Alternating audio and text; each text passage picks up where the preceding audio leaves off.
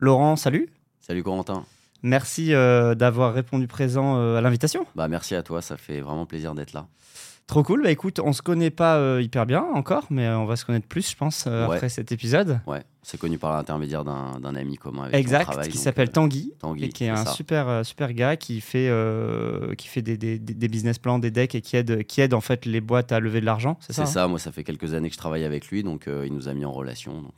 Voilà. On l'embrasse. Donc, ma première question, Laurent, elle est extrêmement simple. Aujourd'hui, actuellement, tu fais quoi ? Alors, aujourd'hui, je suis le CEO de Gold Union. Donc, c'est une chaîne de magasins en achat et vente de métaux précieux. On est présent dans toute la France. Et donc, ma principale activité, c'est ça aujourd'hui, c'est de développer l'enseigne pour atteindre les 100 agences d'ici 2 ans. Et là, tu en es à mi-parcours. Et là, on est à mi-parcours puisqu'on est à 50 agences aujourd'hui. Magnifique. Voilà. Et attends, ce que tu me disais, c'est qu'il y a encore 3-4 ans, même pas ? Ouais, en 2019, on avait 4 agences. Ouais, donc là, ça a été hyper fort entre 2019 et maintenant. Ouais, là, on est dans un train lancé à grande vitesse et on essaie de serrer les boulons dans tous les sens pour bien avancer. Mais c'est ça, c'est un peu une course folle depuis 3 ans, quoi. Génial. Et donc, ta vie, elle est un peu à 100 à l'heure. Il y en a tout le temps partout parce que... Ouais, là, on a plusieurs ouvertures chaque mois. Donc partout en France. Hein. Ouais. C'est vrai que si à l'époque, on m'avait dit que j'aurais des ouvertures où je ne serais même pas présent, je n'aurais pas cru. Mais c'est vrai que là, en ce moment, on ouvre un peu tous les mois dans tous les coins de France. Donc, on va même ouvrir à La Réunion là, avant cet été. Wow. Donc, magnifique. Donc, voilà. Ouais. Magnifique. Bon, donc, tu vas nous raconter tout ça. Avec plaisir. Juste pour commencer... Le concept de ce podcast, c'est de recevoir des gens qui ont soit pas fait d'études supérieures ou alors fait des études très différentes de ce qu'ils font, etc. Toi, pourquoi t'as pas fait d'études ? Est-ce que tu voulais pas ? Est-ce que tu pouvais pas faire d'études ? Comment ça se fait en fait ? Alors, les études, pour moi, c'était assez particulier. J'aimais pas du tout ça. Ouais. Même aujourd'hui encore, quand je vois un cahier à spirale, je commence à avoir quelques angoisses. Un typex, je t'en parle même pas. Donc non, franchement, j'étais pas du tout, je détestais ça, honnêtement. Donc au lycée, collège, lycée ? Ouais, collège, on va dire qu'au collège, j'étais en 6e, j'avais des très bonnes notes, j'étais dans les premiers de la classe, okay. Mais il n'y avait pas beaucoup d'efforts à faire, on va dire. Et après, à partir du moment où j'ai eu, on va dire, une bande de copains, que j'ai découvert le skate... je passais plus de temps au skatepark qu'au collège, au lycée, donc franchement, j'étais pas du tout intéressé par les études, ça me passionnait pas. Toi, t'as grandi à Colombes, c'est ça ? À Courbevoie. Courbevoie, pardon. Ouais, juste à côté, j'étais au lycée Paul Lapi. Okay. Et il y avait un skatepark qui était collé au lycée, qui a été rasé depuis. Mais voilà, c'était un petit peu... Et donc, donc en gros, arrivé au lycée, tu m'avais dit que t'as redoublé, etc., c'est ça ? Alors, là, il ne faut pas que tout le monde écoute, mais j'ai redoublé 2 fois. J'ai redoublé, malheureusement, la 3e et la 2e. Ok. Voilà. Et donc, t'es allé jusqu'en terminale ? J'ai été jusqu'en terminale. J'ai changé 2 fois de lycée parce que, tu sais, les spécialités... moi, je voulais faire STG, un bac STG. Donc, j'ai été d'abord à Saint James à Neuilly. Et ensuite, je suis parti à Levallois, au lycée Léonard de Vinci, où là, j'ai passé mon bac. Ok. Et tu l'as eu ? Et je l'ai eu. Ok. À 10,3. Ok. Et je l'ai eu. Et donc, généralement, la plupart des gens, quand ils passent leur bac, ils s'inscrivent soit à la fac, soit en prépa, soit... Voilà. Toi, t'as pas fait ça. C'est ce que j'ai fait. J'étais quand même déjà très heureux d'avoir mon bac. C'était quand même une satisfaction. Et ensuite, je me suis inscrit au pôle Léonard de Vinci à La Défense. Ouais. C'était une école de commerce qui n'était pas très chère. Je vois très bien. En plus, la région, sponsorisait les élèves qui habitaient dans le département. Donc, je crois qu'ils donnaient, il me semble, 1 000 € en plus pour s'inscrire. Donc, j'ai passé les examens, les tests, j'ai été pris dans cette école de commerce. Mais je suis resté seulement 6 mois. Okay. Je me sentais pas du tout... Je me voyais pas passer 5 ans dans cette école. Pourquoi ? Je sais pas, je suis rentré dedans. Bon, je me suis fait des amis, je m'entendais bien avec tout le monde. Mais je me voyais pas aller là pendant 5 ans. J'avais l'impression de perdre mon temps. Ok, c'est ça, tu te disais, je vais perdre mon temps. Ouais, c'est ça. Après, chacun a ses envies, son chemin. Mais c'est vrai que moi, quand je suis rentré dans cette école, c'était une très bonne école. Hein, c'était très agréable, très sympa à La Défense. Mais c'est vrai que j'avais envie d'autre chose, j'avais envie d'aventure, de liberté, j'avais envie de commencer à travailler. Et du coup, parce que donc, j'imagine tu l'as dit à tes parents, ça s'est passé comment ? Ce qui est génial, c'est que ma mère m'a toujours soutenu dans tout ce que j'ai fait. Donc elle m'a jamais mis de pression, elle m'a toujours dit si tu veux arrêter les cours, t'arrêtes les cours, si tu veux faire autre chose, fais autre chose.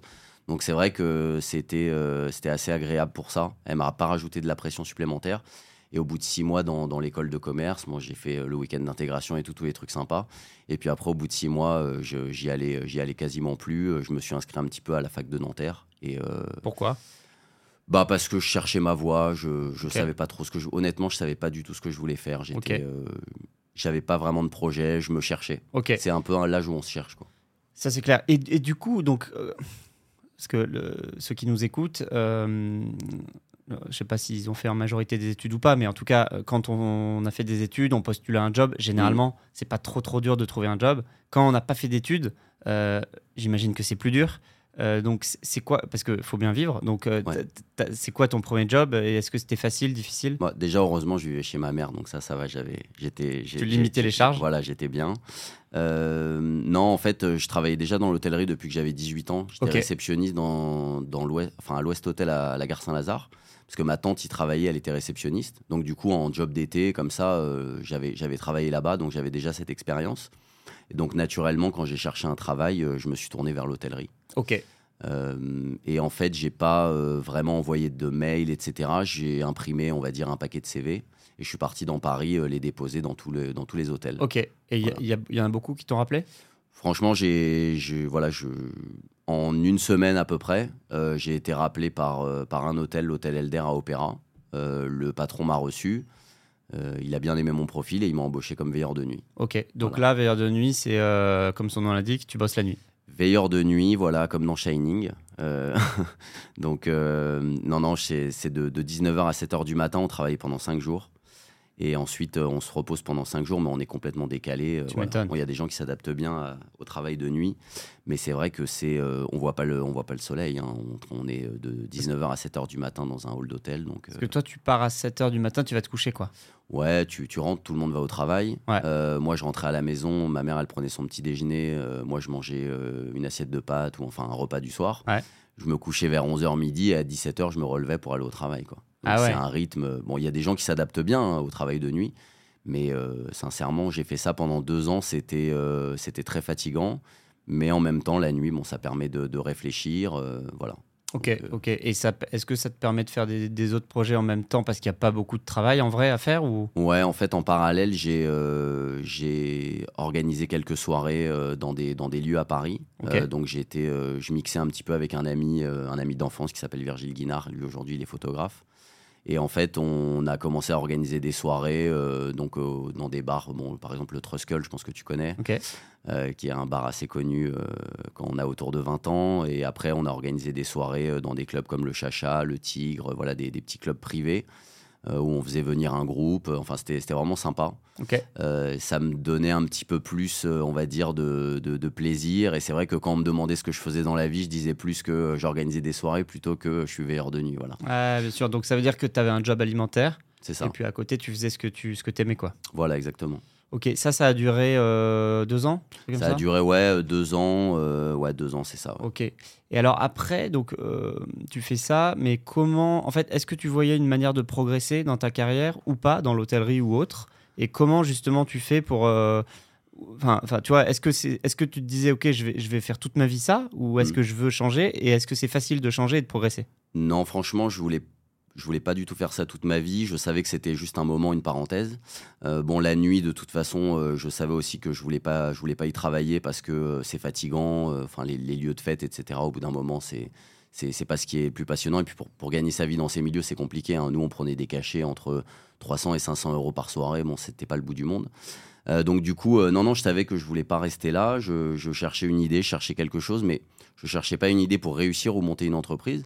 Je voulais juste trouver un autre travail qui me plaisait pour pouvoir gagner ma vie et avoir mon appartement. En mode salariat plutôt ou en mode Non, je me disais que j'allais me trouver on va dire, c'est un petit peu à la mode en ce moment, quelque chose en mode un peu solopreneur. Ouais. Et je me disais que j'allais trouver une activité où j'allais pouvoir gagner ma vie et prendre un appartement à Paris, puisque j'étais encore chez ma mère à Courbevoie. Ok, et donc qu'est-ce que tu as trouvé ? Alors du coup, c'est comme ça que je me suis lancé dans le métier du rachat d'or, du rachat de bijoux en particulier. Donc attends, assez jeune, donc vers 22 ans en fait.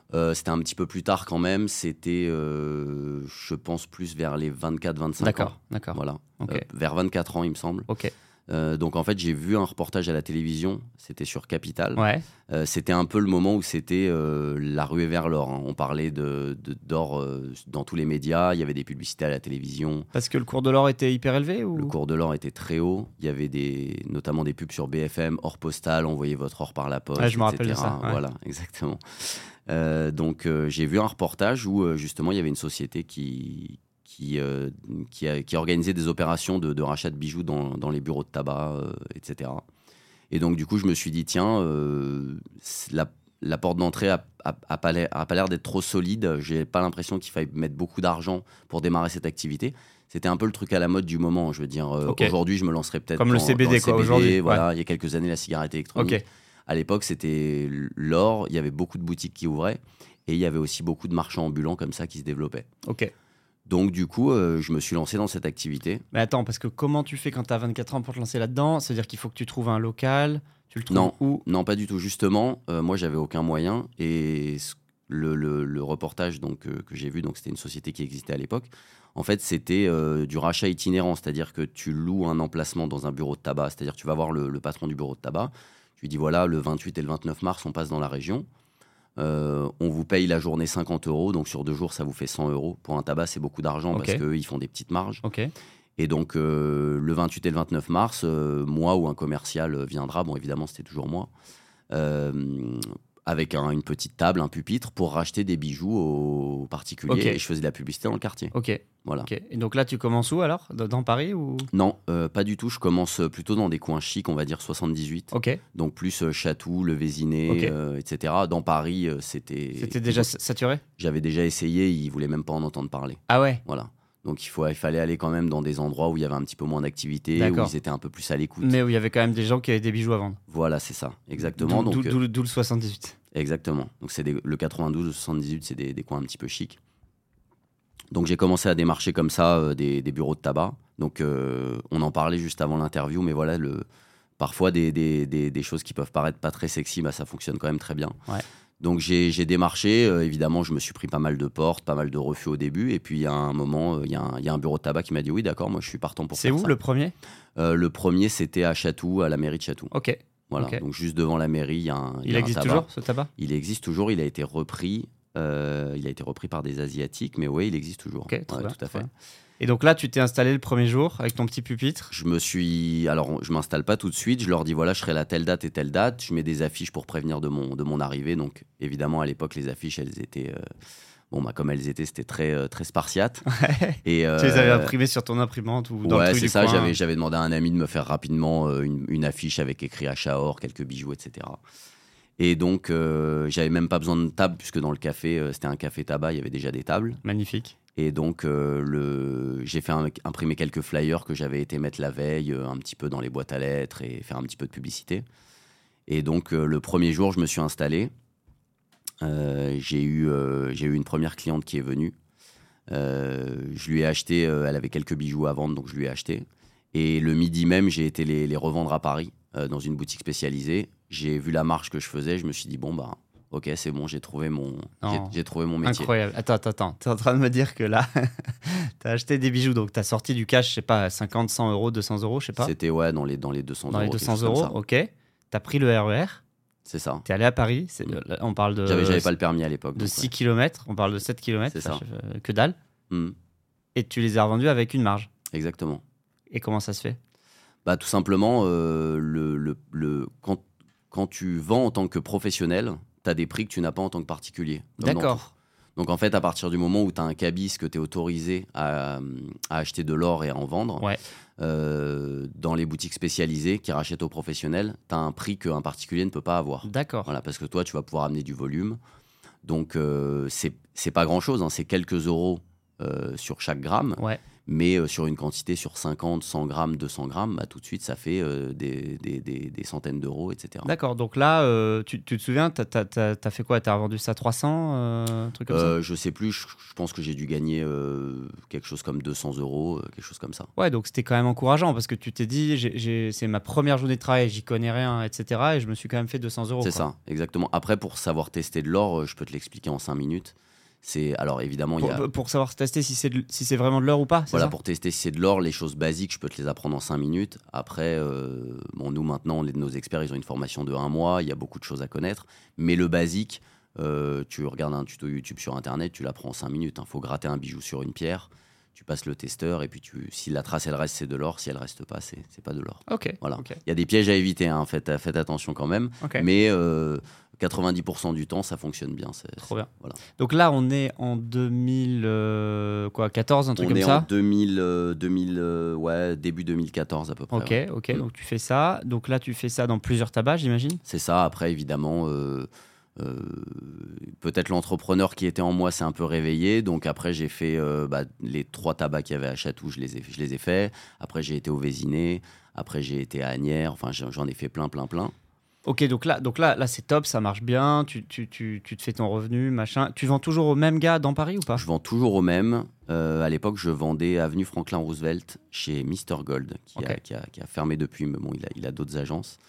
Et donc, je vendais chez lui. C'est vrai que j'avais pas beaucoup de trésorerie, donc j'y allais souvent le midi, entre midi et 2, pour revendre et récupérer de la trésorerie. Pour l'après-midi, racheter encore en fait, je payais par chèque. Donc, il fallait quand même qu'il y ait de l'argent sur le compte. Donc, aujourd'hui, on peut faire des chèques avec des très gros montants. Mais à l'époque, je n'avais pas beaucoup de trésorerie pour démarrer. Bien sûr.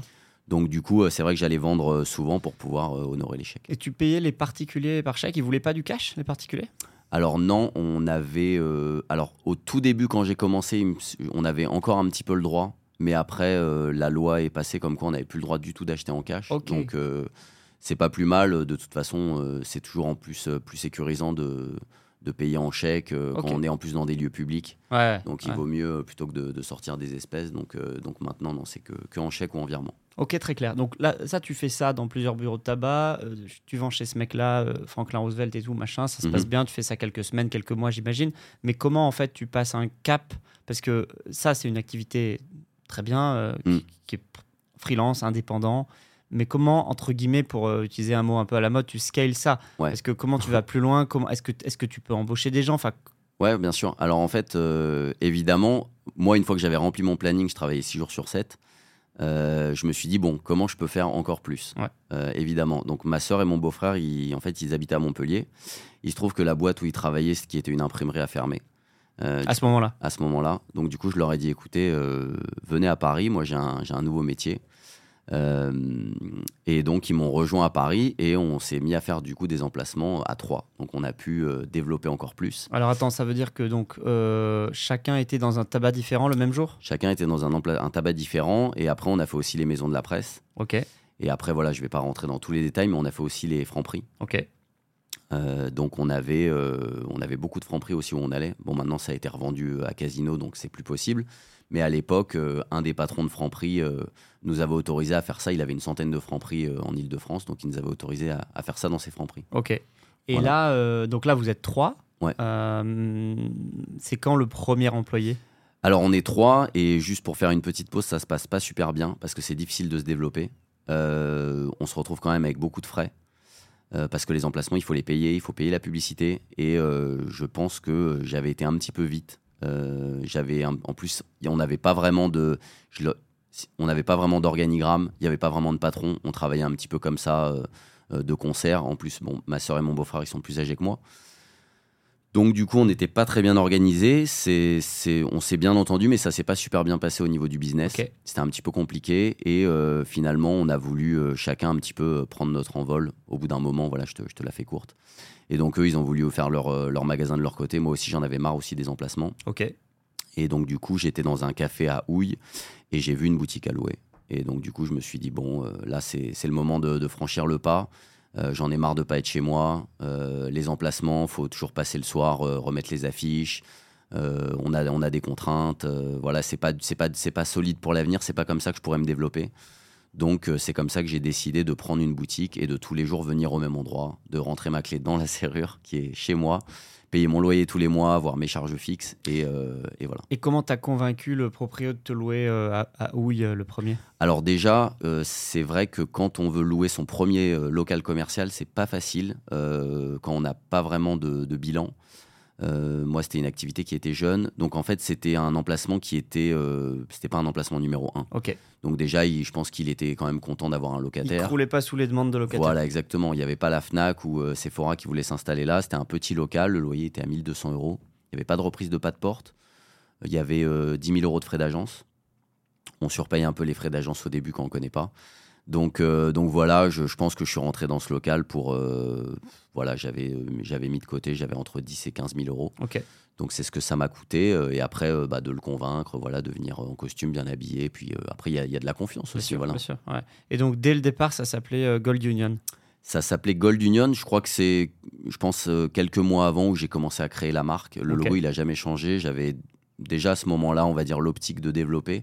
Donc je voulais que ça fasse vraiment... une belle enseigne. Voilà, bon, au début, j'avais seulement un stickers comme enseigne. Hein, j'avais pas les belles enseignes qu'on a actuellement qui sont en laiton lumineuse. Et donc voilà un petit peu les débuts. Et au début, on fait les travaux soi-même, on fait toute l'installation soi-même. Voilà. Et juste, du coup, quand tu passes de itinérant, entre guillemets, à cette boutique, est-ce que tu vois un gros changement ? Alors, à part, effectivement, tous les jours... faut pas que tu te déplaces, etc. Donc, c'est plus confortable. Mais en termes de chiffre d'affaires, en termes de... c'est une grosse chute. Grosse chute. Franchement, ouais, une très grosse chute parce que j'étais dans des lieux en fait où j'ai un peu une âme de commercial. J'étais dans des lieux en fait où je pouvais discuter avec de la clientèle et leur dire voilà, je rachète les bijoux, je suis là aujourd'hui et demain.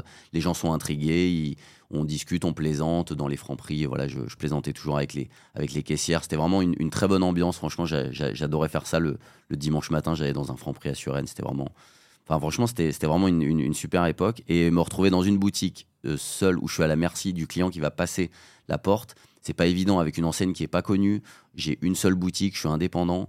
Je me souviens du premier mois d'août que j'ai passé. Je suis resté tout le mois d'août dans ma boutique. Je suis resté peut-être 3-4 jours à attendre un client. Il n'y avait personne. Donc, c'était un peu difficile. Ah oui, en août, c'est sûr qu'il n'y a pas grand monde. Ouais, c'est ça. Voilà. Bon, c'est une ville très charmante, mais bon, les gens connaissent pas. Et j'étais même pas sur un super emplacement. Donc c'était un petit peu difficile, mais j'étais quand même content d'être chez moi et d'avoir ce magasin au moment où j'étais chez moi et je pouvais aller tous les jours et capitaliser dessus. Et comment tu fais du coup pour développer la clientèle à ce moment-là, si tu es tout seul et que tu n'as pas de trafic naturel ? Alors moi, quand il faisait beau, je me mettais dehors et je distribuais des flyers. Je faisais de la publicité. Je commençais aussi à payer des sociétés pour faire de la publicité dans les boîtes à lettres.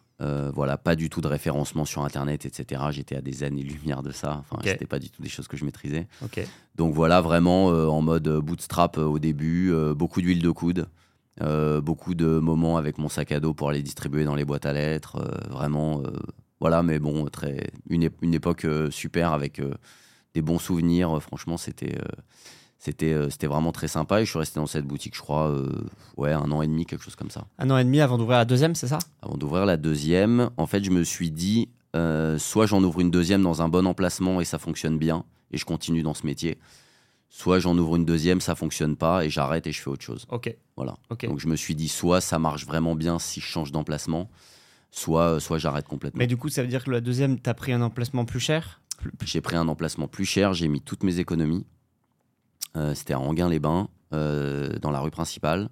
Il se trouve que j'ai eu un petit coup de chance parce que je devais signer dans un moins bon emplacement à Enghien. Et au dernier moment, les locataires qui étaient en place m'ont un peu planté et m'ont annulé la signature vraiment au dernier moment alors qu'on s'était serré la main. Enfin voilà, pour moi, quand il y a une poignée de main, pour moi, ça vaut un contrat. Enfin, je sais que de nos jours, c'est plus trop comme ça. Mais...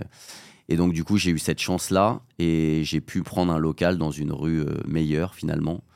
Avec le pas de porte, il me semble que c'était dans les 40 000 €. Okay. Voilà, je donne un peu des chiffres parce que je sais que les gens aiment bien qu'on soit un peu transparent maintenant. Ouais. Bon, ça fait 10 ans, donc voilà. Et avec cette fois une belle enseigne et vraiment des moyens. Et c'est là vraiment que j'ai pu commencer l'activité avec un bon emplacement.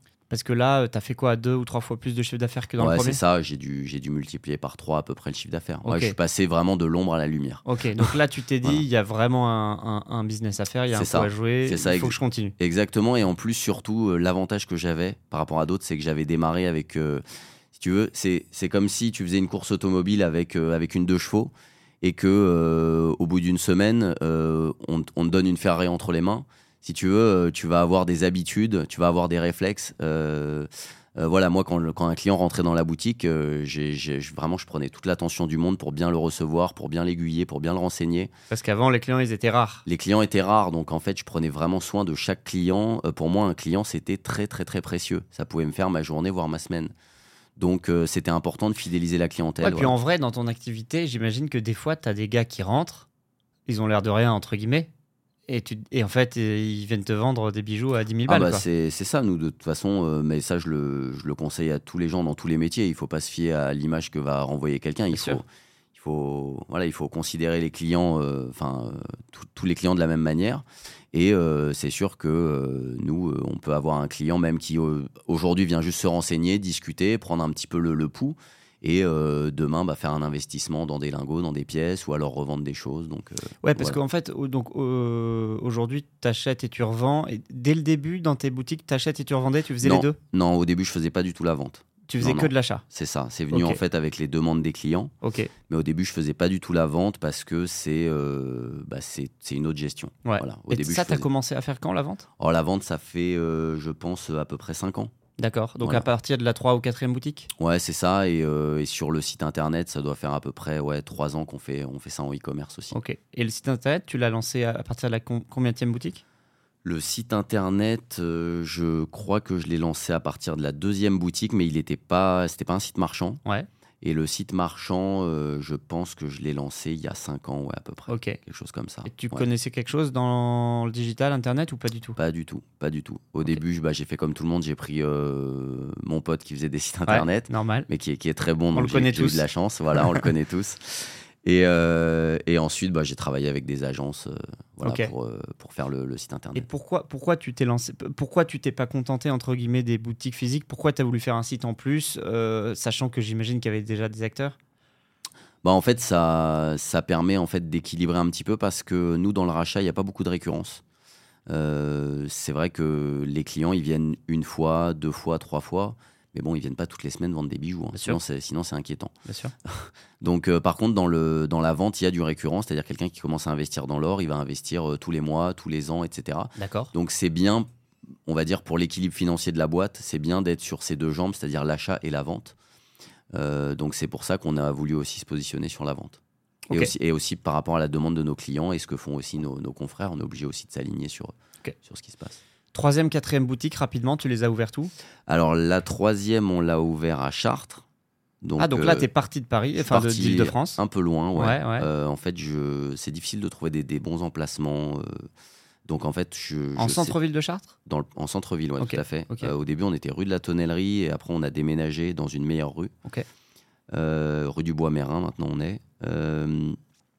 Et c'est vrai que je me mettais pas de limite en fait géographique. Okay. C'est vrai qu'au début, on m'a dit mais pourquoi tu vas à Chartres? Comment tu vas t'organiser? C'est compliqué, c'est loin, c'est à 1h30 de Paris. Mais moi, je voyais pas les choses comme ça. Je me suis pas mis de barrière géographique et j'ai ouvert cette boutique. J'ai recruté, j'ai eu la chance de recruter quelqu'un de super sur place, qui maintenant est un des directeurs régionaux, qui était au rayon électricité chez Leroy Merlin. Ouais. Donc qui est maintenant qui était un super expert pendant quelques années, qui maintenant est directeur. Donc voilà. Et 4e boutique à Évreux en Normandie. Ok. Donc complètement en dehors de l'île de France, mais quand même pas trop loin, genre 1h, 1h30 à chaque fois. Exactement. Et comment tu les trouves, ces boutiques? Parce qu'en Île-de-France, c'est facile, t'habites là, tu vas voir un agent, machin. Mais là-bas, t'avais pas forcément de réseau dans ces 2 villes. En fait, à l'époque, je prenais ma voiture et je partais. Et je regardais les panneaux des villes importantes et je m'arrêtais. Et pour moi, vraiment, le retail... C'est important d'aller sentir la ville, d'aller voir comment est le centre-ville. Il n'y a pas que des critères de nombre d'habitants, etc. Okay. Il faut vraiment, pour moi, être sur le terrain. Okay. Et en fait, j'arrivais dans une ville et je me disais, tiens, ici, je verrais bien un magasin, il y a des belles enseignes. Si déjà vous avez du Sephora, du H&M, du Nicolas, c'est déjà bon signe. Ils ont fait des études de marché, ils ont déjà travaillé pour moi. Okay. Je ne vais pas investir dans des... Ça, c'est bien ça. Ils ont déjà travaillé pour moi. Voilà, ils ont tracé la voie, donc je ne vais pas refaire une étude de marché. Et s'ils sont là... c'est qu'il y a du biz. C'est qu'il y a du clientèle, c'est que le centre-ville fonctionne bien. Ok. On va revenir après à donc la période où tu en as ouvert plein et tout ça. Ouais. Mais pour revenir sur notre sujet, est-ce qu'à un moment, ça t'a handicapé de ne pas avoir fait d'études ou pas dans ton parcours ? Sincèrement, énormément. Ça t'a handicapé ? Ouais, j'ai mis à peu près presque 10 ans à bien me structurer. Allez, on va dire que j'ai mis 6 ou 7 ans à me structurer. Ça veut dire quoi ? En fait, je pense que, pour revenir justement au sujet du podcast, les études, évidemment que on ne va pas demain se servir d'un compas ou utiliser même des formules qu'on a appris à l'école. Ce n'est pas ça le but. Le but, c'est d'apprendre à apprendre, entre guillemets, et d'apprendre à s'organiser. Pour moi, c'est aussi à ça que ça sert les études. Ça apprend à calibrer ton cerveau dans une certaine organisation, ce que moi, je n'ai pas eu. Donc en fait, au niveau de la structuration, c'est ce qui m'a permis aussi de me lancer, parce que j'aurais fait des études, sûrement j'aurais voulu rentabiliser mon diplôme, etc., en trouvant un job. Donc, mais par contre, je pense que ça m'a beaucoup handicapé en termes de structure, en termes d'organisation. Ça m'a beaucoup embêté. J'ai mis beaucoup de temps à me structurer parce que j'avais justement ce retard à rattraper. Mais ça veut dire que si tu avais fait des études, alors ok, tu aurais peut-être fait autre chose, mais imaginons que tu aurais fait des études et tu aurais fait ce que tu fais aujourd'hui, tu penses que tu aurais été plus vite ? Je pense, ouais.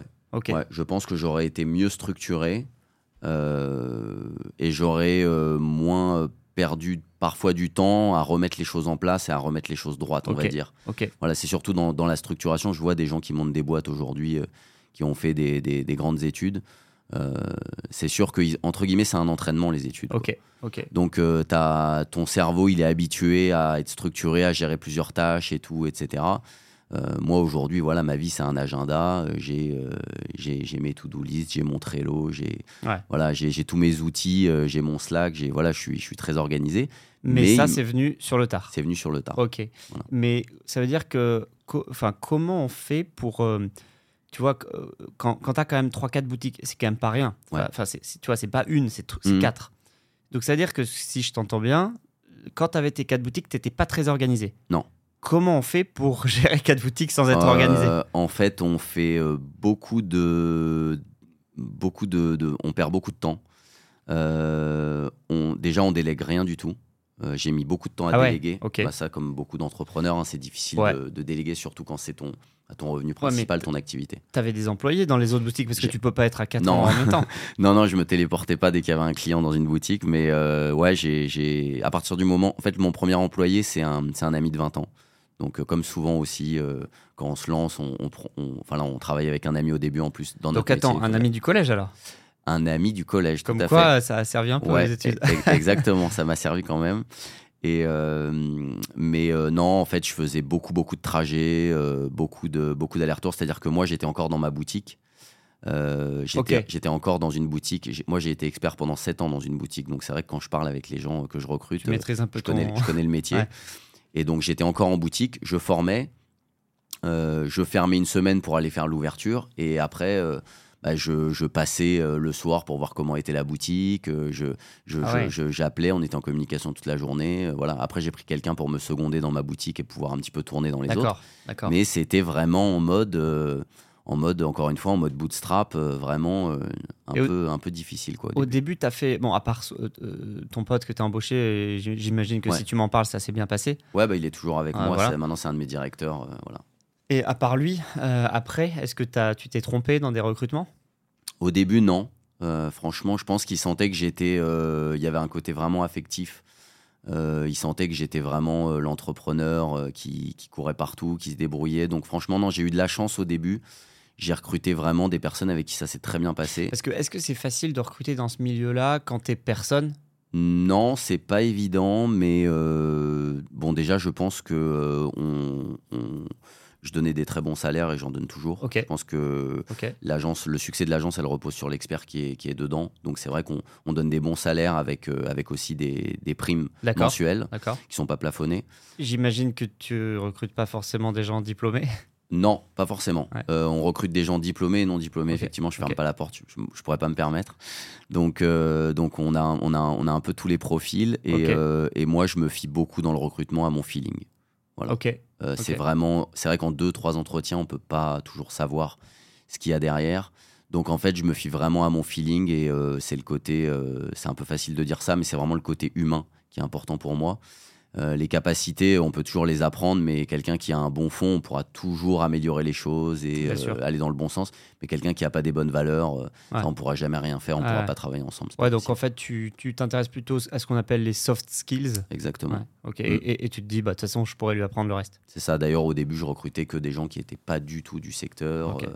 Mais par contre, je sentais que je pouvais bien leur apprendre le métier. Voilà. Okay. Donc maintenant, si on arrive à 2019... Ouais. T'as 4 boutiques, ça marche bien, t'es content, t'es au four et au moulin. Mm-hmm. Et là, tu te dis quoi ? Tu te dis, ces prochaines années, il faut accélérer à mort ? C'est à peu près à ce moment-là, j'ai commencé à me dire, voilà, il faut que j'ouvre beaucoup plus de boutiques. Parce qu'en fait, je m'ennuie très vite dans l'entrepreneuriat. Voilà, je peux pas me dire, bon, bah, ça y est, j'ai 4 boutiques, je vais me tourner les pouces.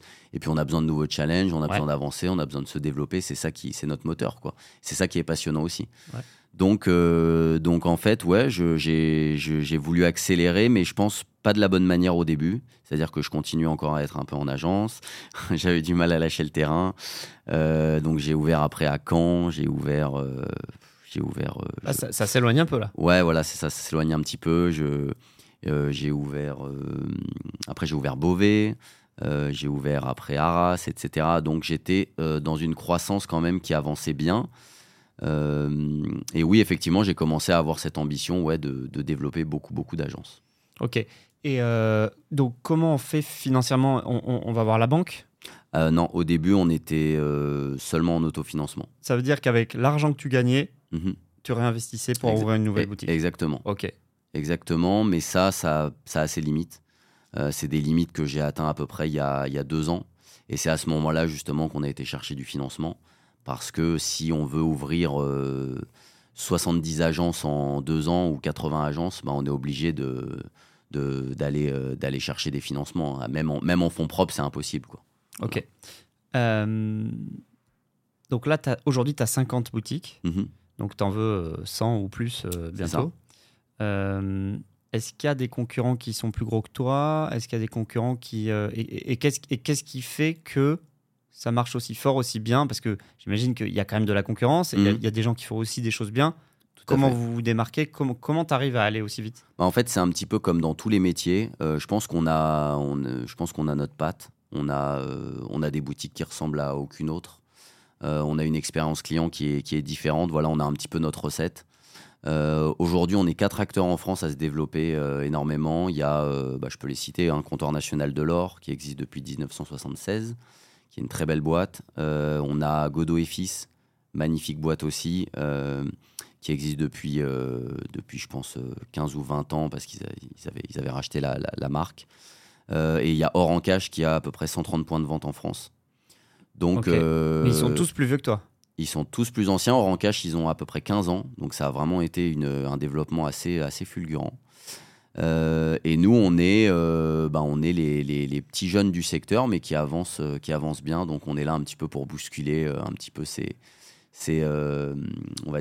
acteurs qui sont là bien établis depuis longtemps. Et, voilà. Et qu'est-ce qui fait ? Donc, tu dis, c'est votre positionnement, c'est votre patte, etc. Mais c'est quoi ? Donc, c'est s'occuper correctement de chaque client, mais ça c'est, je vais dire, c'est un peu la base du commerce. Ouais, bien sûr. Déjà, on est dans un métier de retail, donc la façon dont est faite l'agence, l'enseigne, la façon dont est décorée l'agence. Voilà, si tu vas dans une de nos agences, on essaie d'avoir une ambiance qui est assez agréable, avec une jolie décoration. Nos experts sont aussi... moi, c'est vrai qu'à l'époque, j'avais fait quelques boutiques où on achetait de l'or. On arrive, la personne, elle est en jean. Bon, j'ai rien contre les jeans. Hein, j'en mets aussi de temps en temps. Mais c'est vrai que nous, on a des experts qui sont habillés en costume cravate. Je veux dire, les gens, quand ils viennent vendre des bijoux ou acheter de l'or, ils ont envie d'avoir en face d'eux quelqu'un qui amène une prestation et qui a une certaine présentation. Parce que pour eux, c'est pas des choses qu'ils font tous les jours. Exactement. Et en plus, ils s'attendent comme quand on va chez un banquier ou dans une bijouterie de luxe, on s'attend à avoir une certaine prestation. Okay. Et on a aussi évidemment une vraie expertise sur le marketing. Donc on a sûrement un avantage concurrentiel aussi par rapport au marketing qu'on met en place. Et on a aussi, je pense, également un avantage sur la formation qu'on donne à nos experts. Je sais que chez certains concurrents, la formation, elle est d'une semaine ou 2 semaines. Bon, nous, c'est 1 mois de formation. Et on a, une vraie méthode de vente, une vraie méthode d'achat également. Donc, pour amener le client à une prise de décision, pour le fidéliser dans l'accueil, par rapport aux gens qu'on sélectionne aussi au recrutement et aussi par rapport aux emplacements qu'on choisit. Ok, très clair. Voilà. Pourquoi tu penses que... Donc, tu as plusieurs banques, je crois, qui te suivent. Oui, tout à fait. Ouais. Pourquoi ces banques, elles te suivent, tu penses, aujourd'hui ? Alors, j'imagine que tu as des bilans solides, ça veut dire que tu gagnes de l'argent avec tes business, donc c'est bien géré, etc. Mais est-ce qu'elles ont été difficiles à convaincre, ces banques ? Comment ça s'est passé ? Écoute, là, pour tout te dire, ça fait 10 ans qu'on a lancé cette activité. Je dis toujours on, parce que je ne suis plus tout seul maintenant. On est beaucoup dans la boîte. Non, ça a été très difficile. Je sais que le premier crédit que j'avais demandé il y a quelques années m'avait été refusé. Ok. Tu penses que ça a été refusé pourquoi ? Franchement, je pense que... En fait, comme j'étais en autofinancement, pendant beaucoup d'années, les bilans n'étaient pas, laissaient pas beaucoup de résultats, okay, puisque je réinvestissais énormément de ce que je gagnais. Voilà. Donc en fait, tu as 2 choix quand tu fais une activité. Soit tu gagnes de l'argent, tu le mets de côté, tu investis dans l'immobilier, dans plein de choses. Moi, j'ai fait un autre choix, c'est-à-dire de réinvestir dans mon activité. C'est là où j'ai le plus investi, donc pour reprendre plus de boutiques et ouvrir plus de boutiques. Voilà, donc en fait, c'est vrai que quand le banquier regarde le bilan, il fait « bon, il ne reste pas beaucoup de résultats ». Je lui disais oui, mais c'est normal parce qu'on se développe. Regardez, j'ai ouvert 3 boutiques cette année. Bien sûr. Donc ça coûte beaucoup d'argent, le développement, c'est normal. Donc c'est vrai que les banques ont mis beaucoup de temps à nous suivre. Bon, en plus voilà, on n'est pas une start-up, on n'a pas créé un logiciel en SaaS avec un abonnement, etc. Ça reste des boutiques physiques. Il y a eu en plus le Covid qui est passé par là. Donc non, ça a été assez compliqué et maintenant, c'est comme dans tout, il faut gagner sa crédibilité. Okay. Et quand ça fait 10 ans qu'on est dans un métier, on arrive à convaincre les banques. Franchement, j'ai aucune amertume là-dessus, je le comprends tout à fait. Okay. Il faut avoir une histoire, il faut raconter une histoire aux banques, il faut les convaincre. Il faut les convaincre, qu'ils nous prêtent de l'argent. Donc voilà. Aujourd'hui, on est bien vu, on est dans la roue, entre guillemets, on nous déroule le tapis rouge, donc tant mieux et ça nous permet d'avancer. Trop bien. Et grâce aussi, on en parlait aussi à Tanguy qui nous faisait des super business plans. Exact. Voilà. Exact. Est-ce que c'est une sorte de fierté d'avoir réussi sans faire d'études ? Je dirais pas fierté. Fierté, oui, aujourd'hui quand même d'avoir autant de collaborateurs et de boutiques. Vous êtes combien ? Là, on est à peu près 60 dans la boîte. Mais je dirais pas le mot réussir pour moi, il est pas encore d'actualité. Comme tout bon entrepreneur, je regarde toujours devant et entre guillemets, aujourd'hui, on se dit qu'on n'a que 50 agences. Quand on regarde ne serait-ce que nos concurrents, on est encore derrière. Alors après, ce qui compte, c'est pas que le nombre d'agences, il y a aussi le chiffre d'affaires et aussi ce qu'on en fait. Mais on a, le chemin est encore long. Voilà, on a encore un bon maillage à faire sur le territoire français. Donc voilà. Okay. Est-ce qu'il y a des moments où tu ressentais une gêne, une honte de ne pas avoir de diplôme, de ne pas avoir fait d'études ? Et comment on s'en sort, si c'est le cas ? En fait, on compense justement en essayant d'en faire beaucoup plus, en ouvrant plus de boutiques, en essayant de rattraper ce retard. Mais ouais, ça peut arriver qu'on ait un complexe par rapport à ça. Ouais. Parce que souvent, quand même, dans des soirées, dans des événements, n'importe quoi, généralement, la première question qu'on se pose, c'est qu'est-ce que tu fais dans la vie ? Là, tout le monde raconte ce qu'il fait dans la vie. Et puis, quand même, assez souvent, pas toujours, mais assez souvent, on se dit, t'as fait quoi comme études et machin ? Ouais. J'imagine que ça t'arrive. Ça m'arrive, mais bon, honnêtement, maintenant, c'est la preuve. Tu vois, tu fais un podcast où tu reçois des autodidactes. Donc, mais c'est vrai, non, maintenant, très honnêtement, c'est pas mal vu. C'est même plutôt bien vu, entre guillemets, de dire, voilà, j'ai réussi à faire ça malgré le fait que j'ai pas fait d'études. Donc voilà, ce serait plus après parfois des complexes sur de la culture générale, des choses comme ça où j'avais pas mal de lacunes à l'époque. Okay. Donc voilà, ce serait plus sur ce genre de choses ou parfois des références que j'ai pas, okay, ou des réseaux aussi, parce que c'est vrai que je vois que tous les gens qui ont fait des grandes écoles ont un réseau. Et parfois, je me dis, mais comment ils ont réussi à rencontrer cette personne, moi, je connais personne. Enfin, à la base, voilà. Donc, c'est vrai que j'ai dû sortir de ma zone de confort pour rencontrer des gens, pour créer des liens, parce que je partais vraiment de zéro. Ouais, c'est ça. Voilà. Ouais. Ok, top. Si tu avais fait des études, quelles études tu aurais rêvé de faire ? Franchement, aucune, je détestais ça. Ok. Mais comme ça, tu vois, maintenant avec le recul, tu te dis aujourd'hui, imagine aujourd'hui tu vends ta boîte, j'en sais rien, tu as envie de faire des études. Est-ce qu'il n'y a pas un truc qui te fait rêver ou alors une autre carrière, un autre métier, je sais pas. On en parlera après, parce qu'après je vais en parallèle de l'aventure Gold Union, je vais me lancer dans une autre activité. Et moi, ce qui va me passionner aussi dans les 5-10 prochaines années, ce sera le domaine de l'hôtellerie. Okay. Donc ce serait vraiment dans le domaine de l'hospitalité, de l'hôtellerie. Ok, excellent. Ouais. Ah bah donc c'est retour à... Exactement. Parce que t'étais veilleur de nuit. Donc voilà, retour à la case départ. Excellent, voilà. Excellent. J'y échappe pas, mais... Ah bah ouais, on va en parler. On en a un tout petit peu parlé tout à l'heure, mais donc si tu avais fait des études, tu penses que ça aurait été quoi ? Donc plus structuré, plus rapide, plus classique. Mais ce que tu dis par contre, c'est que si tu avais fait des études, tu te serais certainement pas lancé là-dedans. J'aurais pas pris ce risque, entre guillemets. En fait, j'ai pas vraiment pris un risque, encore une fois. Moi, ce que je voulais, c'est juste avoir un travail. Ouais. Et souvent, les gens, ils veulent se lancer en se disant je vais monter une grosse boîte et tout. Mais déjà, il faut lancer une activité et après essayer, comme tu l'as dit tout à l'heure, de la scaler, quoi.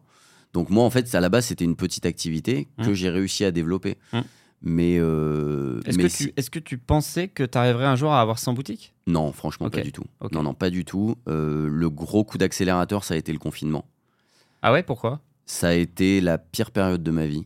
Vraiment, ça a été une période très, très dure pour moi. Parce que toutes tes boutiques étaient fermées ? Tout était fermé. Moi, évidemment, ma boîte, c'est ma vie. C'est mon activité au quotidien. C'est ce qui me... C'est ce que m'avait dit justement quelqu'un que j'avais rencontré à cette période, qui m'avait dit vous êtes le stress c'est un peu votre drogue, quoi. Okay. Donc en fait moi du jour au lendemain me retrouver avec toutes les boutiques fermées, les rues vides. Je suis parisien, donc j'aime le mouvement, j'aime c'est fou à dire, mais même j'aime voir les embouteillages, etc. Enfin j'aime vraiment quand ça fourmille. C'était une période vraiment très difficile avec une grosse remise en question. Du coup quand on a ce calme, on se recentre sur soi et du coup c'est une grosse introspection. Je pense que ça l'a été pour tout le monde à ce moment-là. Ouais. C'était une période assez difficile, un peu anxiogène, avec au début on savait pas trop ce que c'était dur, et c'est vraiment à ce moment-là que s'est mis en marche dans ma tête un petit peu cette volonté d'aller encore plus loin et de repousser les limites et de développer encore plus d'agences et plus de choses.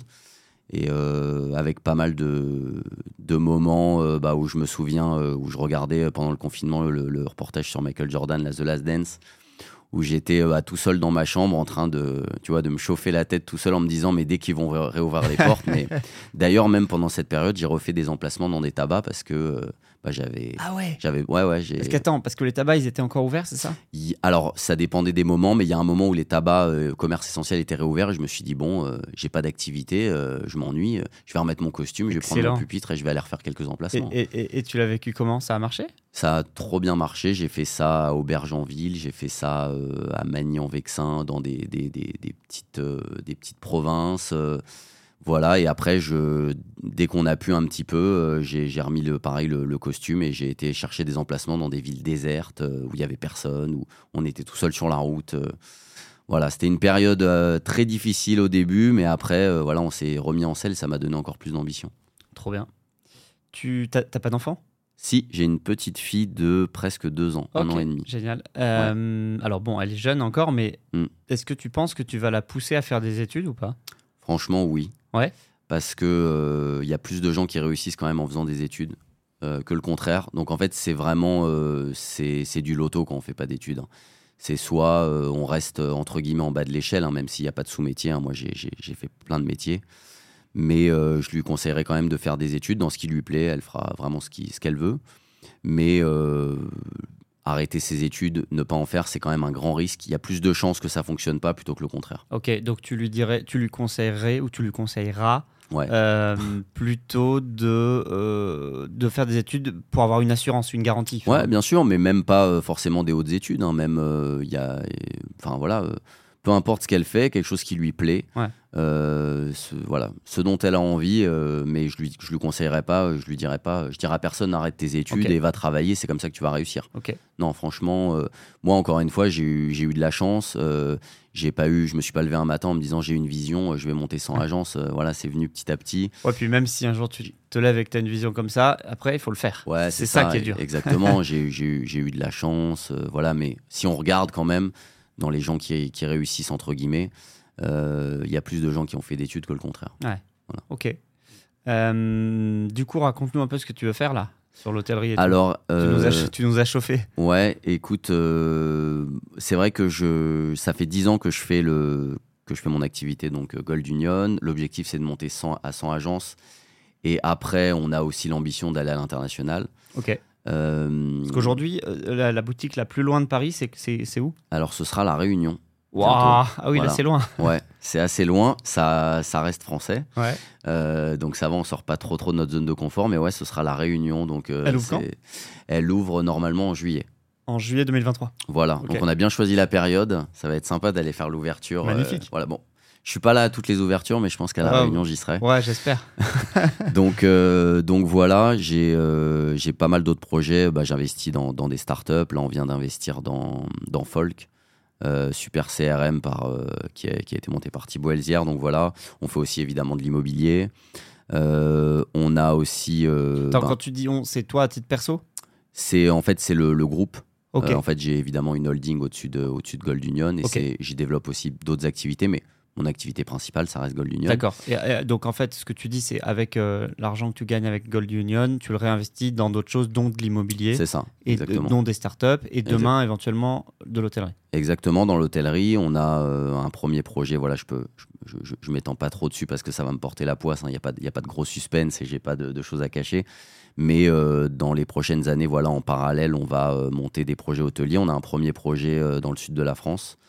Donc voilà, on a racheté un lieu exceptionnel et on est en train de travailler dessus. Là justement, on était hier avec une ingénieure en agronomie pour faire une étude des sols, etc. Parce qu'il y a un projet aussi agricole en plus du projet hôtelier dessus. Okay. Donc ça c'est une nouvelle passion. Voilà, la terre, c'est une nouvelle passion. Génial, parce que c'est assez rare ça dans les entrepreneurs aujourd'hui d'entendre des gens qui parlent agriculture. Alors si, tu me diras, il y a toute la vague des entrepreneurs à impact, du bio, etc. Mais toi, tu es entrepreneur plutôt dans un secteur relativement traditionnel, le retail, et donc tu vas vers l'agriculture, c'est assez... En fait, non, le principal du projet, ça reste un projet hôtelier. Hein. Mais évidemment, quand on achète du terrain et qu'on a beaucoup d'hectares, forcément, on a aussi des terrains agricoles. Okay. Et il faut les exploiter, il faut les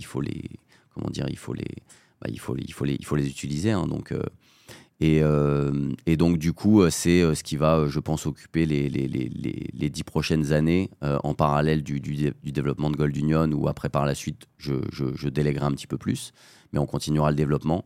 Mais j'ai beaucoup creusé, j'ai beaucoup cherché dans ma tête, parce que ça fait 10 ans que je fais Gold Union. Donc, c'est vrai que j'avais aussi envie de me lancer sur d'autres projets. J'ai beaucoup réfléchi. Et pourquoi en fait, l'hôtellerie ? J'ai réfléchi à ce qui me plaisait et vraiment, je revenais toujours à ça. Alors, c'est pas ce qu'il y a de plus rentable, c'est pas ce qu'il y a de plus rapide. c'est pas là où c'est pas une start-up que je vais valoriser 1 milliard, mais c'est pas mon ADN. Voilà, je peux pas tricher. Okay. Moi, j'ai besoin de murs, j'ai besoin de terrain, j'ai besoin de quelque chose de physique, tangible. Ouais, de choses tangibles. Donc, je ne vais pas lancer une boîte dans le Web3. Je vais faire de l'hôtellerie. C'est ce qui me passionne et ce qui va m'occuper, je pense, dans les 10 prochaines années en parallèle de ça. Excellent. Écoute, on a fait un super tour, Laurent. Merci. Merci à toi. Est-ce que tu as un dernier, je sais pas, conseil à quelqu'un, tu vois, qui serait... je sais pas, soit en difficulté scolaire ou alors même pas en difficulté scolaire, qui se dit ok, qu'est-ce que je vais faire comme études, est-ce que je vais faire des études ou pas, est-ce que je me lance tout de suite comme entrepreneur, Qu'est-ce que je fais ? Ce serait quoi un peu ton conseil ? J'aurais deux choses à dire pour les deux types de profils. Ça fait un peu le vieux qui donne des conseils, mais bon, j'ai que 35 ans, ça va. Le premier conseil que j'ai envie de donner, c'est qu'à 20-25 ans, c'est normal de ne pas savoir ce qu'on veut faire. Il y en a, ils ont la chance de le savoir. Moi, je n'avais pas de passion, j'avais pas de voilà. Je ne savais pas ce que je voulais faire, donc ce n'est pas grave. Il ne faut pas se stresser avec ça, il faut vivre, être heureux. S'amuser avec ses amis, profiter de sa jeunesse, et puis ça viendra après. Et voilà, il ne faut pas se mettre de pression. Les choses se font, voilà, moi entre 20 et 25 ans, je ne savais pas ce que je voulais faire. Donc il ne faut pas trop se mettre de pression là-dessus. Il faut essayer des choses, tester et voir ce qui peut nous plaire.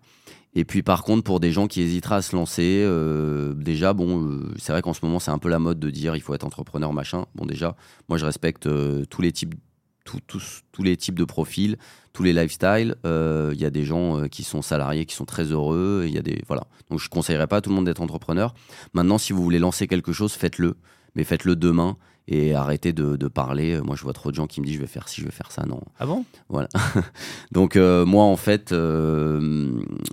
moi, je préfère faire 10 choses et en rater 8 et en réussir 2 que de réfléchir 10 ans à en lancer une. Franchement, moi, j'ai l'habitude de pas trop réfléchir, je fonce. Ouais, et quitte à ce que ta première boutique, elle était peut-être pas parfaite. Bah ouais, j'ai fait plein d'erreurs, j'en fais encore. Je me lance dans des trucs où je perds de l'argent, parfois j'en gagne, c'est pas grave.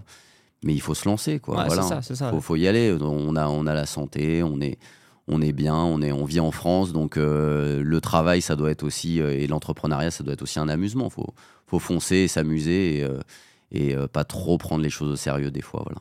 Top. Bah écoute, merci beaucoup Laurent. Merci Corentin, c'était un plaisir. Ouais, merci à toi. À très bientôt. Merci. Salut, à bientôt, ciao.